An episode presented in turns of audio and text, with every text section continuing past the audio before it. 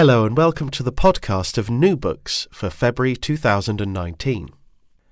If you're a fan of the crime genre, then can we suggest giving author Graham Hurley a try?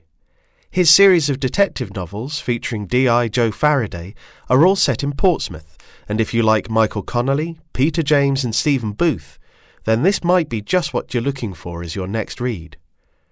We've just added Angels Passing, catalogue number 12917, to the library, which is the third in the series. But if you want to start from the beginning, we have the first two in the series, which are Turnstone, catalogue number 5739, and The Take, catalogue number 7124.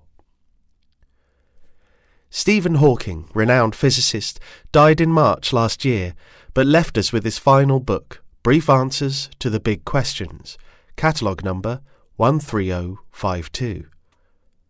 After contracting motor neuron disease in 1963, Stephen was given just two years to live.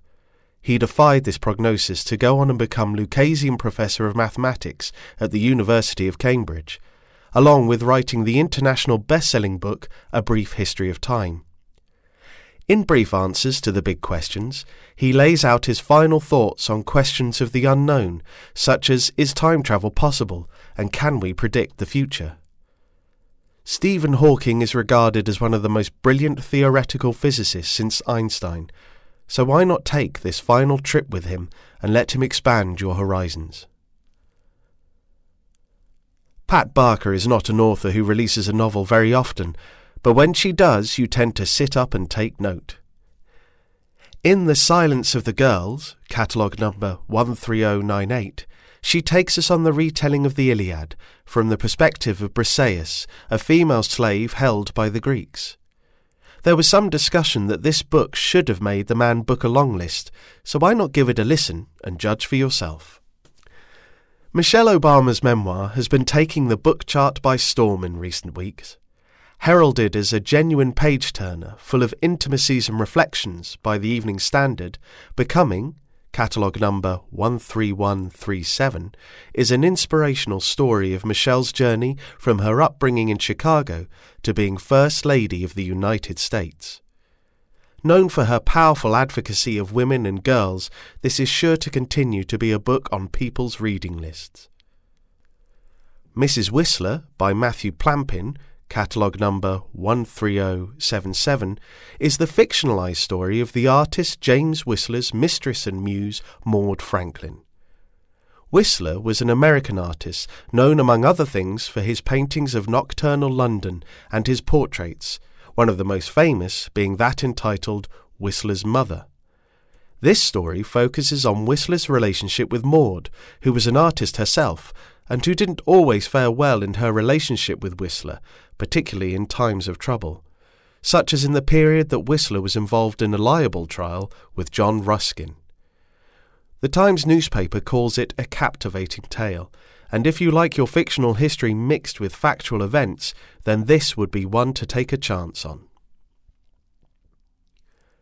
Matt Haig is an excellent author of adult and children's fiction, and has even turned his hand to non fiction with his book Reasons to Stay Alive, chronicling his experiences suffering from depression, which is a compelling insight into his life. In Notes on a Nervous Planet, catalogue number 13105, he revisits the subject, but this time looking at how he finds coping mechanisms and happiness in a world full of anxiety and nerves. Make some time to discover Matt Haig in your reading schedule if you've not done so yet. Even if you haven't come across author Kate Atkinson, you may be aware of her work, as her novels featuring private investigator Jackson Brodie featured in a BBC television series starring Jason Isaacs called Case Histories. Her latest book, Transcription, catalogue number 13108, is a standalone novel set in 1940 and is the story of an 18 year old, Juliet Armstrong, recruited into MI5 to monitor the movements of British fascist sympathisers.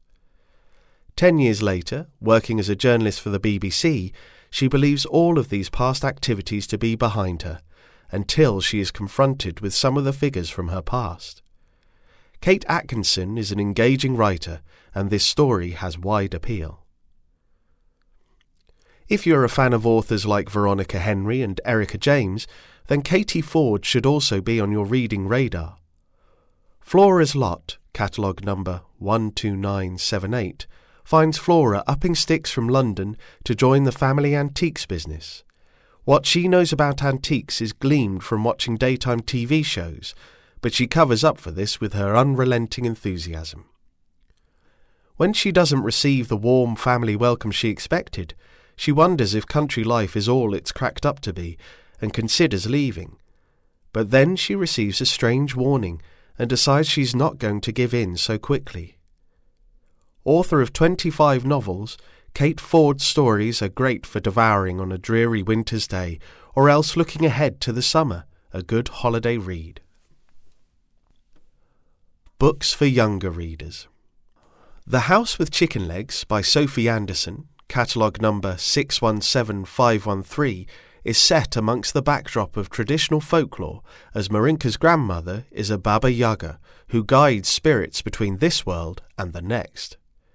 Because of this, Marinka's house is always on the move, and several times a year will grow chicken legs and take off, which makes it hard for 12 year old Marinka to make friends.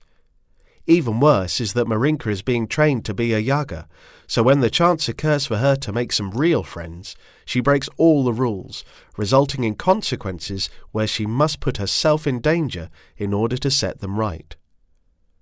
Shortlisted for the Blue Peter Book Awards 2019, this is a magical tale that is sure to entertain.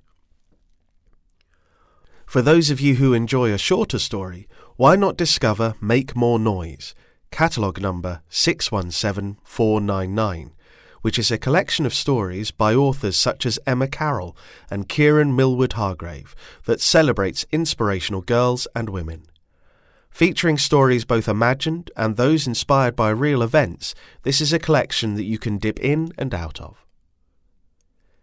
T.S. Eliot's famous collection of poetry, titled Old Possum's Book of Practical Cats, has delighted both adults and children for years.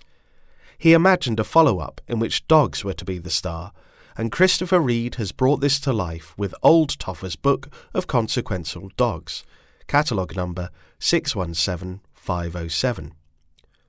This collection of poetry keeps to Eliot's writing style and is just as amusing, so if you like dogs, or even if you thought that poetry is not for you, then this book may just change your mind. If you're looking for a heartwarming story this winter, then A Bird Called Cat by Della Witchey, catalogue number 617511, would fit the bill. Two children come across a bird who can talk, but why is he called Cat? This is a story of their adventures and developing friendship. Well, that's all for this month, and we hope to see you in March.